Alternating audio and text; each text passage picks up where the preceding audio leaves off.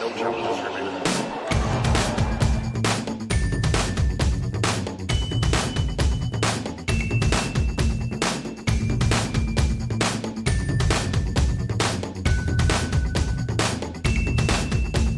Welcome to No Challenges Remaining. On day 14 of the 2021 Australian Open, the tournament is over. It has ended with Novak Djokovic winning his 9th Australian Open, improving to 9-0 in Australian Open finals, beating Daniil Medvedev in surprisingly lopsided fashion, we have to say, 7-5, 6-2, 6-2. Courtney, I'll get right to the disappointment part.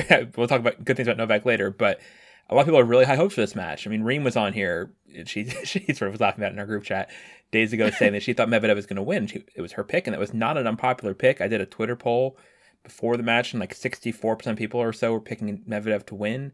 Like everything was pointing towards it being a match that felt up for grabs as much as anything can be in a big three versus non-big three final, with how Medvedev had won 20 in a row, including 12 against the top 10, which included a win over Djokovic. And yet this match just, like, started a little okay, and I guess in the late first set, and then just, like, fizzled. And it was disappointing, the match. Yeah, I mean, the match was disappointing. I mean, the first set was in the balance. I mean, I think that, you know, that was where the drama was. And I was twitching while I was watching. So I was kind of looking at two screens at the time. But what I said at the time was... Twitching, but you mean video streaming, not like having a seizure. Just oh, clear. Not having a seizure. No, I was playing Fortnite on Twitch. And there were a few people in the chat as well. So we were just kind of like all watching the match while... Yeah. Watching me completely get my butt owned. I had a very tough night on Fortnite. But what I'd said was, you know, it in a lot of ways it played out very similarly to the women's final, insofar as that opening set was very much in the balance, it felt like.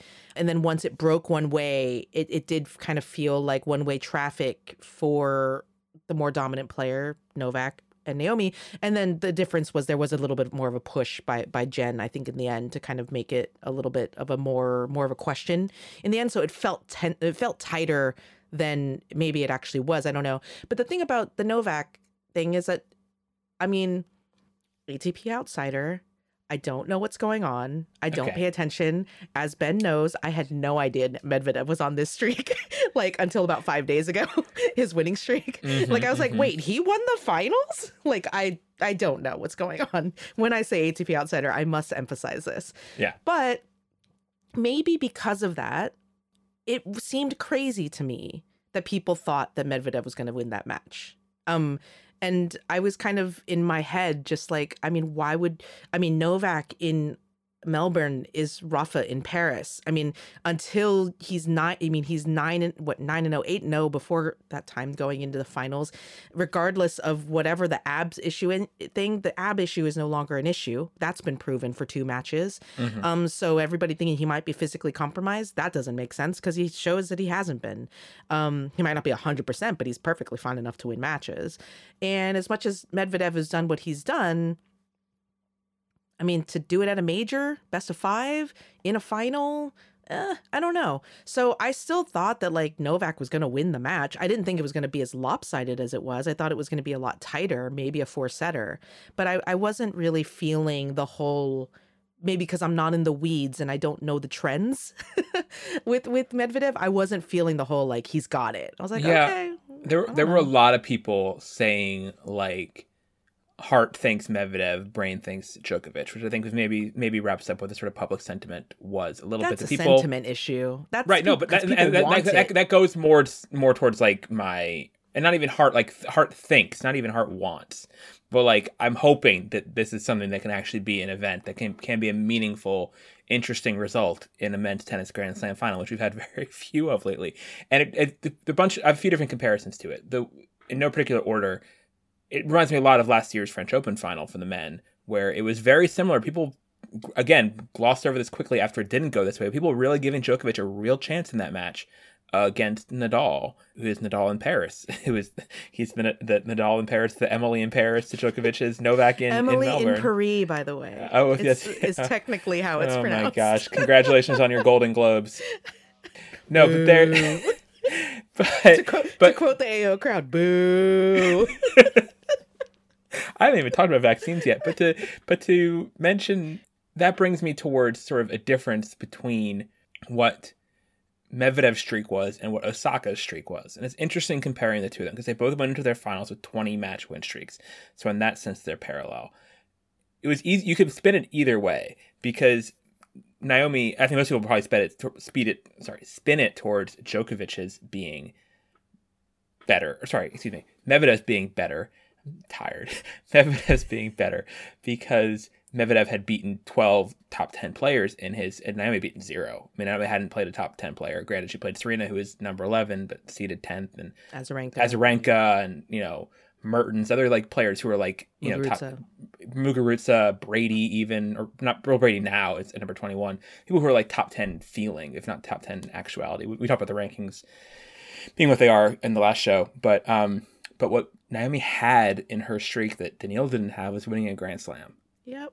And Daniil still hasn't done that. And Daniil, granted, I don't think people had many doubts about his ability because of how well he did in his one previous Grand Slam final against Nadal. Yeah, true. Going 6-4 in the fifth. But today he just it was tougher to watch in a lot of ways than the Brady loss too, because in a bunch of different ways, because Brady didn't have the expectations that, people were hopeful, sure, or we're this could be good, but weren't she can win. There wasn't a lot of Brady can win talk happening going into that match. And then Brady was more competitive in the end. And also it was a best of 3. And so the stakes were higher as it got competitive. She was, only theoretically she'd run off 9 games in a row. She would have won the match at the end. Playoff baseball. Yeah, exactly. Like what you were saying. Whereas Medvedev had all this in the second and third sets, had all this time, at least on the scoreboard, because the match was actually going pretty fast. It was 2 sets were done in an hour and 16 minutes, which was very fast for a Djokovic match. It really speaks to this fast court there, especially, and the line calling, whatever else is speeding it up, but matches are going faster for sure. Medvedev had all this time on the scoreboard where he wasn't really meaningfully getting a foothold, and that was really sort of frustrating to watch for people who wanted this to be a competitive match, that he just seemed flat. He was getting really negative and didn't seem to be, channeling his sort of negativity into positivity until there was one game in the I think it was where Djokovic held for 5-2 in the third, where that was and it wasn't even that close on the scoreboard. It was Djokovic held at 30. It wasn't a long deuce game or anything, but it got to 30 all, and Djokovic won one big rally, and sort of screamed afterwards, and you could tell it was a big point to not get it back on serve in the third and not start the ship turning potentially. It was different also than, for example, the 2019 Australian Open final in which Djokovic blitzed Nadal. You remember that one? Because that one really felt more about Djokovic just being, amazing. This one felt like Djokovic played at, a normal, which is normal baseline Djokovic and Australian Open final, which is very high, to be clear, but, not really above that. And Medvedev was just not getting there consistently to match it. And that's what was frustrating. It was more about Medvedev underperforming in my view of it than it was about Djokovic being so exceptionally better than expected in terms of what tilted the expectation versus the reality of this match. Yeah, maybe that's true. I don't know. It reminded me a little bit. I had this conversation with my dad this morning about last night's final, the women's final, and it was interesting because his reading of it was very different than mine. In terms of, his take was, Naomi did not play well. And I was like, yes and no. And he was like, what do you mean? I was like, well, I mean, she didn't play lights out. She didn't look like she was absolutely the dominant player on every single point that she was out there. But what she does well and what everyone is celebrating her for is that when she has to play great, she plays great. That's what is the great Naomi game, not that she can just go out there, And I feel like with Novak, it was a little bit of the same thing today. I think you're right. I mean, it wasn't mind-blowing levels, even though it was incredibly good level because it's Novak. But it was about those long, that long, 20-something shot rally where he just he just dug in, yeah, and just would not let Medvedev have a sliver of hope, while also just taking out his lungs and taking out his legs. Those points, it's the set point, the overhead, the kind of hook shot overhead. Oh, the match point hit. Even, yeah. Was that, it might have been match point. Yeah, match point, yeah. Little things, when he had to be great, he was great. He didn't have to be, but Medvedev didn't force him to be great on every single point, which is a big ask, but, that's where I think that it's dangerous when we talk about the really great players like a Djokovic, a Nadal in Paris, you know, Federer, you know, Naomi, Serena, whoever, that it's about when they need it, is it there? Because that's what makes them different than everyone else. And that's sort of, again, the sort of thing that Osaka has had, I think, really well. And even against Muguruza, an extreme example being down match points, but also against Serena and against Brady, where I don't think Osaka played like her best tennis in those matches against Osaka and Brady. But she also never really seemed in grave danger of losing those matches. And that, you know, it's match management, I think, is, and that's something Djokovic is really good at. Djokovic is the king of it. Djokovic is king of match management. Absolutely. Of being good enough to make the match where it's not dangerous, right? Yep. And that's absolutely what he's done. Which I really respect. I love that. That's probably like my favorite thing about Novak's game, is that when you watch him over a tournament, he's always just playing one gear better than his opposition, which isn't to say that he's in fifth gear purring every single time, but just he manages his matches, he manages his tournament. He seems to know exactly what needs to be done to get it done on his terms. And it's really impressive. Yeah, which is different from like a Rafa. Rafa is like often like dropping bagels and breadsticks on people and like really kind of just like demolishing people all the time. Right? And this whole Rafa brand, like, oh, I'm intense all the time and trying hard all the time, never take a point off. Which is great. I just personally can't. I can't relate to that at all. Absolutely not. As you can tell by watching us. Watching NCR through a slam on a podcast level, we are not making every point as great as it possibly can be. Some of these points, the women's final episodes, like midway through, I was like, I don't know what I'm saying anymore about paradigm shifts or whatever. But we're doing the best we can. We're doing the best we can. We're all very tired. We're getting it done. We're doing the best we can. 7 a.m. Even if we're limping over the finish line, we are across the finish line. We are not trying to blow everything out of the water every time. Yeah, so I personally relate to that. And that's why I think that it's very impressive to do, is because it's so much, in my opinion, and this is not a slight, but people, whatever. I can't deal with people sometimes. You don't get extra points for how much faster you get over the finish line or all these sorts of things. And for Novak to just kind of have that ability to key into exactly what needs to be done is like, I find that fascinating. I find that like a different level of security and confidence, because I think that if you're insecure, I know this, like if you're insecure, like I am, you're a Stanford duck. Like you are trying hard all the time because you're so scared. Sorry, the phrase. I know what it is, but can you explain to the listeners what a Stanford duck is? So the Stanford duck is a phrase, I have no idea if it's used widely, but it's used in California a lot, of specifically of Stanford kids, the university, because they're always the ones that are like, oh my God, I never study. Oh, I didn't even do the reading last night. Oh, I slapped this. Like they downplay how hard they're working, but actually underneath the water, hence the duck, they are paddling like crazy.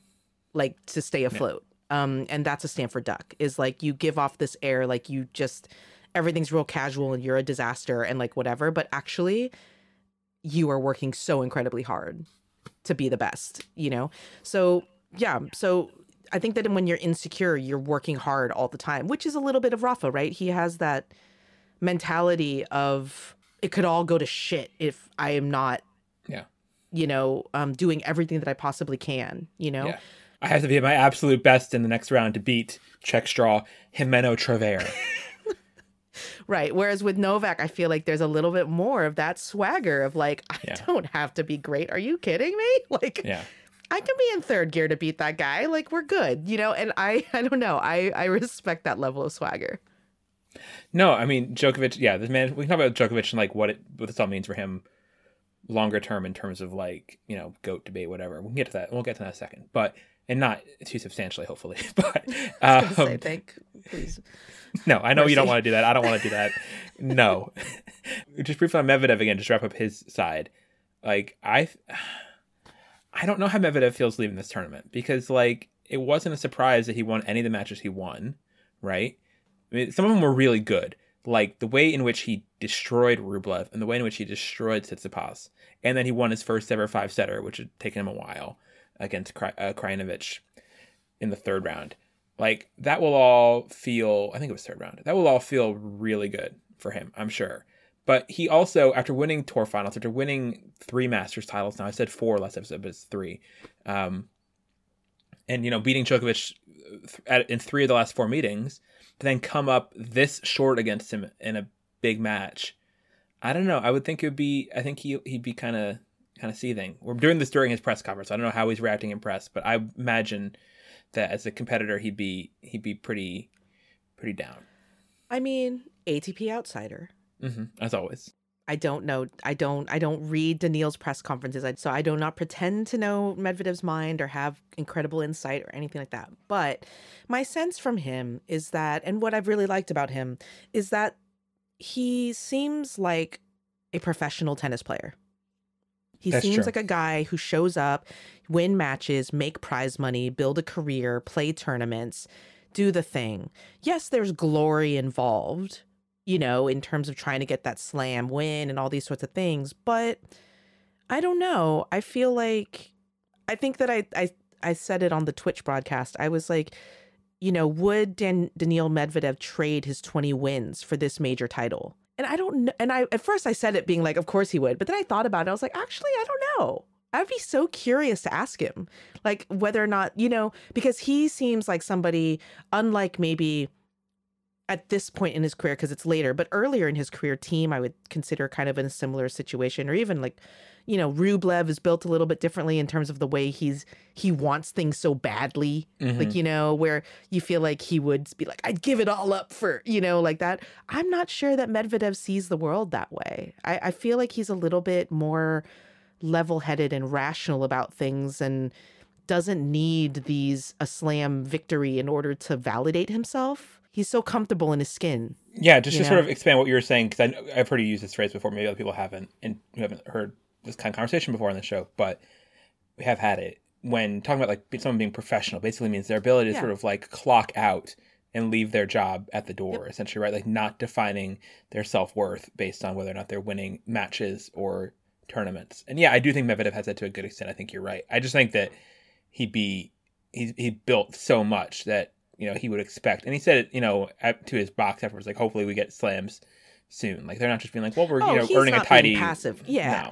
No, he's not like, whatever. And I, you know, he is a hyper competitive guy. You know this. That's why he, you know, destroys the Rublevs and the Tsitsipases. He takes pleasure in being the man, like, you know. Yeah. But I do think at the end of the day, he can kind of check out and be mad that he didn't show up and ask those questions, which you do need. Again, if you're a professional, that's what you do. Ask, right? I mean, you know, he's not in it just to get the paycheck and go home. I'm just saying that I don't think that he's somebody who's going to be like, you know, the Arrested Development gif of like weeping in the shower, you know, over this loss. I think he'll be okay. You know, like he'll be like, shit, like what went wrong there? And let's try and fix it. But I don't think that his self-worth is at all tied to getting his butt handed to him on labor. I don't think he's that guy. I think there are other guys that are like that, but I don't think that he's that guy. I think you're right. So to the other guy who's just in this match, Novak Djokovic. Djokovic now gets 9th Australian Open, 18th Grand Slam overall. It's a lot.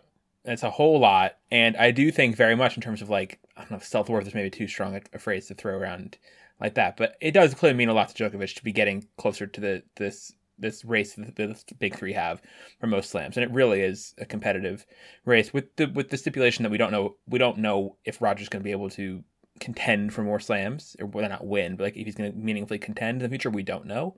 He's coming back soon. He's coming back in Doha and Dubai, which are coming up very soon actually for the men, and so yeah, we don't know that part, but Novak is in it with a shot, I think, especially after what happened at the two slams last fall with how he got himself defaulted from the US Open and then really, you know, kind of no showing in that, or just getting killed, whatever you want to call that French Open final.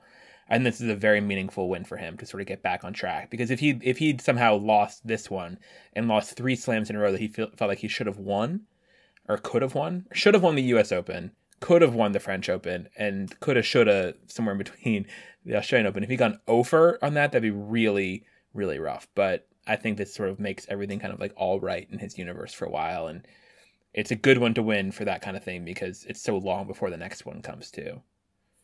Yeah. And also just the circumstances of it all, and being able to, you know, under the quote unquote duress that he was under for the two weeks, you know, to be able to come through. And, you know, it's a big mental win, and that becomes, there's that too. And you even saw, I mean, just physically, I mean, obviously with the muscle tear, which I guess he's confirming is a muscle tear in his press conference, but even stepping aside from that, like all the work that he did in the off season, clearly adding on some muscle gains with Z, you know, and getting bigger and stronger and stuff like that. I mean, he's clearly gearing up for this chase. And it kind of reminds me a little bit of like what Osaka had said about when somebody asked her about the Vilander predicting that she could get at least 10 wins. The question was this is also just want to remind people, don't take what journalists say in what they say in their question, like at face value, because like the way that it was phrased to Naomi was that Mats Vilander said, you could win 10 slams. What do you think of that? And I was sitting there being like, that's rude. Like, she's already got 4. Like, he only thinks she's going to win 10? It reminds me of that time when, like, someone out of nowhere at Wimbledon came up, was like, with Serena being like, Serena, Billie Jean King says that you're awful, or whatever. It was like some paraphrase of like, got some Billie Jean King quote completely wrong or out of context, and posted to Serena. And Serena was told to react to that. And it was all just a mess. But yeah, anyway, go ahead. It's a mess. But yeah, so he said that. But anyways, what Matt said was that Osaka could win at least 10. But regardless of that, she said, you know what, I don't think about it that way. Like, I break it up into I'm at 4, I'd like to get 5.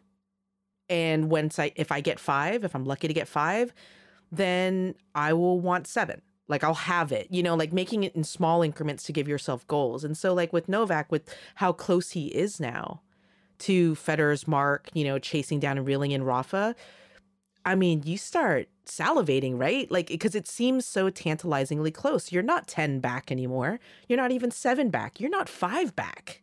He could get it. He could tie at Wimbledon if he wins. Yeah, wins the next, you could do it in a year. Yeah. Oh, he could. If he calendar slams, he would be in the lead. Yeah. At the US Open. Yeah.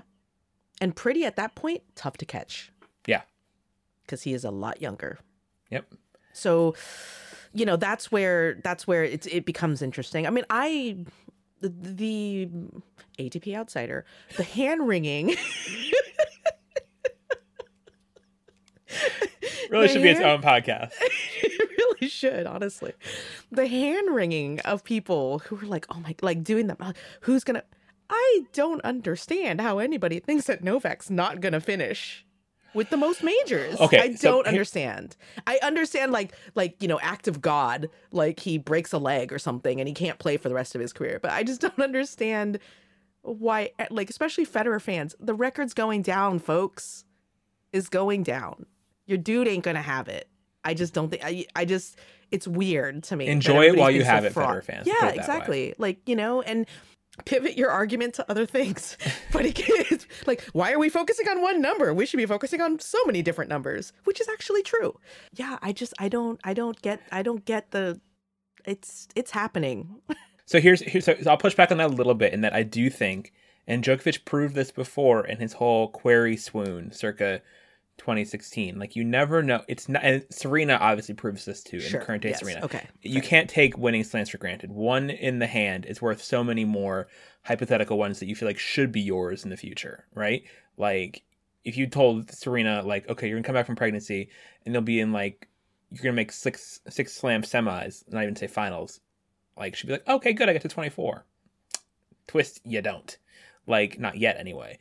And so it's not easy. You can never take winning slams for granted. It would sort of push back on that. And the other thought, fair point. I totally agree with that. Yeah, you're right. And then this is completely, which is in my head for like 3 minutes or 4 minutes now, and it's not related to anything, but I have to say it. Oh God, paradigm shift. When you were paradigm shift, you believe me, it is. When you were talking about Djokovic adding all this muscle, it's weird because that is true, but I feel like it hasn't been as much of a conversation point as you would think it would be, and. On that point, why on Twitter was no one calling him like Novak Djoko Thick with like 3 C's? Why was that not happening? Ben, there was a Twitter. Big opportunity. I know. People, I try to engage minimally with Djokovic Twitter, even though he's number one and wins all the time, which is tough.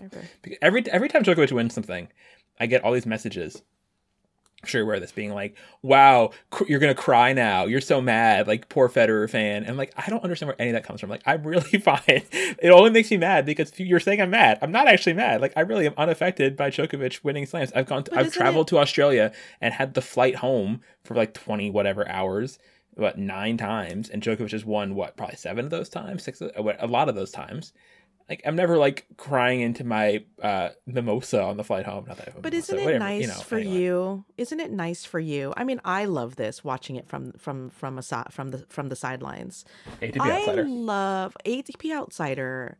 I love so much how you live rent-free. You have penthouses all over the globe in people's minds. Several high-value properties in Belgrade, yeah.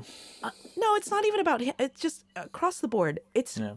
Fascinating to me, just fascinating. And I just, the way that I'm built personally, like if I disliked somebody as much as everybody seems to dislike you based on what they say, I would never let you know that. Like, I would never let you know that ever. We've had these discussions like offline before about how like apathy is the best revenge on people. Apathy is worse than hate, for sure. It's so much worse. So it's fascinating to me that like people just let you know that they just hand over the keys all the time. And it's like, here, you know, here's the Airbnb code. Drop by any time. I wish I could sublet it's the rent free and actually get some profit out of it. Yeah, that'd be nice. Doesn't actually earn me anything, sadly. No, but I'm not especially fueled by it, but alas. Makes me happy on the sidelines. Like, it's a fascinating thing. I just think it's a weird dynamic because I'm just not hardwired that way. Like, if I don't like somebody or if I think somebody's FOS, like, I just ignore them. Mm-hmm. Like, I think everybody knows that about me at this point. That's like my playbook. If Courtney's ignoring you, she thinks you're full of shit. Just putting that out pretty much. Yeah.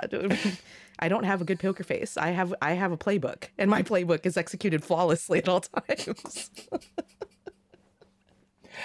All right. Speaking of flawless, congratulations to Novak 9-0 in Melbourne. Any other parting thoughts on the Australian Open, mate? That happened, you know? Yeah. I would love to do like a longer course. I think we're going to see what happens in terms of everything shaking out in terms of fallout of this tournament with financial fallout, in terms of money loss. I think it's a big one. There's already a few. Tiley already floated this number already at the tournament lost. I'm guessing a minimum. I think it's probably fair to say from ways provisionally at least around $80 million. And we'll see how that goes. And if this... Health-wise, it did not seem to cause a spike in coronavirus in Australia, which, thank God, good. That's a huge victory on that end. But this sort of, was this tournament the right thing to do the way it was done? I think it's a question that will be shaking out in Australia for a while. Like, not dissimilar to, like, kind of, honestly, it's not the scale is not the same, but, like, the way people talk about, like, was the right idea for various cities to host the Olympics, you know? Like, was this sort of taxing thing worth the 2 weeks of sporting spectacle for what it brought to us or didn't bring to us? I think this tournament has that much more than New York did. But yeah, but the tennis tours march on. Most players have left Australia already. There's still a WTA event in Adelaide, which has Ash Barty as top seed. I'm sure they're very happy to have her there defending her title. And yeah, and then the tours will keep going on. It'll be interesting to see what is set. I mean, so we know we're not having Indian Wells. That's obviously the main one that's off the calendar, which sort of is throwing everything else kind of a little bit mixed around. Well, combined with the fact that the Australian Open pushed back. I mean, there actually doesn't end up being a huge gap. You know, like, it's not like, do we do with the Indian Wells weeks? It's like, well, I mean, the Australian Open was pushed back. So in some ways, the Indian Wells cancellation then just makes room because, like, things that were shoved around, like Dubai, WTA Doha, Rotterdam, things like that can all sort of slot in there. St. Petersburg, and then there's all the Mexican tournaments, like, you know, Guadalajara, there's Lyon, Miami obviously going, Charleston still on. Mm-hmm. So yeah, you know, I mean, it's still important, I think, for people to recognize that we are still trying to play a global sport in the midst of a global pandemic. Like, and we don't know how 2021 is going to turn out. We have great hopes, and I think it's great that I think the ATP and the I mean, I know that we do, but I think the ATP as well have, like, their calendars kind of in place, you know, at this point for the season. Mm-hmm. And, you know, which is great. And then our fingers are crossed because you can't control the science, and you can't control, you know, the virus and what happens and government and the decisions. Governments. And you know, so it's still going to take a lot of flexibility and adjustment on the fly for everyone, fans, journalists, staff, players, teams, all that sort of stuff, events. So we'll see. But, you know, we effectively have come out of 2 months with events in the bag, you know, not leaving, you know, the cities that we visited worse for the wear. Yeah. Which is, I think, the goal more so than anything is that. So that's a success, you know, in that way, in the grand scheme of things, right? Because we can talk about money, we can talk about economic impact. Those are all separate issues. But I mean, when we talk about health, that's the thing that constantly I'm stressed out about. And from the health side, things worked out all right. Yeah. With the exception, maybe, and I don't know the exact numbers. I'm not sure they ever really released numbers on the overall fallout of like Adria Tour. With the exception of that, I don't know if there's like any evidence or any talk that like tennis has made things worse. And the professional tennis tours have made things markedly worse in terms of the spread of this virus. So that's pretty good because a lot of things are making things worse out there. A lot of other sort of big gatherings. And yeah, and credit to Australians, how they handle it and their dedication to like, if the US was at numbers like Australia is for being virus free, people would be refusing to wear masks. Like the amount of mask wearing that happens in Australia with 0 cases, I find really remarkable. Yeah. Like that kind of buy-in. So anyway, congratulations to folks on having a not a super spreader event. That's really where the bar is. And yeah, good work there. And Courtney, thank you for being on here. A pleasure. A pleasure. Are you going to be getting back onto normal sleeps time? I need to figure that out. So it's currently about 7:40 a.m. I have a thing to record at 1 p.m. and an article to finish before that probably, and I'll edit the show and post it, and another thing to do between like 3 and 5 p.m. So I guess I should probably, stay awake until like sunset and then try to get back on DC time and re-embrace the world. If you can stay up until evening, you've made good progress to get back. That you'll snap back pretty quick. Like if you can get to 6 p.m. for sure. Yeah, no, I agree. And it's just funny. It's like not unlike leaving Australia any other time of time the Australian Open, like strategizing sleep and everything like that. The coverage is tough in that like it's in a lot of ways not that different of a time commitment in terms of how much time it takes to be up covering the tournament. It's just like you're doing it in your own world without any of the sort of like without having the momentum of it around you. Like I still have, you know, I'm not alone in this house. Everyone else in this house, dog and human alike, is still living very much in DC. Although the dog will start waking up later, which no one minds. Yeah, it's tough doing this. Not easy. Yeah, no. Yeah. On that note, if people appreciate our efforts and want to support the show on Patreon, feel free to do so. We can use it to buy melatonin. Patreon.com/NoChallengesRemaining if you want to support the show or just thank us for whatever other efforts as well. Slam Champ backers on our Patreon include Liz Kennel, Jonathan Weinbaum, Mary Crillo, Leah Williams, Betty, Audrey Wellens, Shaw Mulroy, Susanna W., Jean Simeon, Antonio Maycumber, and Anna Valinder. And our GOAT backers, Mike, Nicole Copeland, Pam Shriver, and J.O.D. Any other passing rant, rave, thoughts? No. I just want to yawn more than anything. But yeah. Yeah. I don't know. It's nothing. Yeah. For me, nothing really changes for the next few days anyway, just because of Adelaide. So it's just a matter of slowly winding down and at least, you know, kind of having it be a little bit lower stakes in a lot of ways. Oh, yeah. You know, so that kind of helps. But otherwise, yeah, I always say I always feel a lot more stressed and busy during WTA events than I do necessarily during slams because there's just more water to carry at tour level events than at majors. So, yeah, hopefully just a few days off to kind of reset the mind and all that sort of stuff, and then back at it because tennis just keeps going. As do we. As do you guys with your wonderful listening. Bye. Bye-bye. See them over there, see them moving down the road. Their arms held out ahead and their eyes are closed.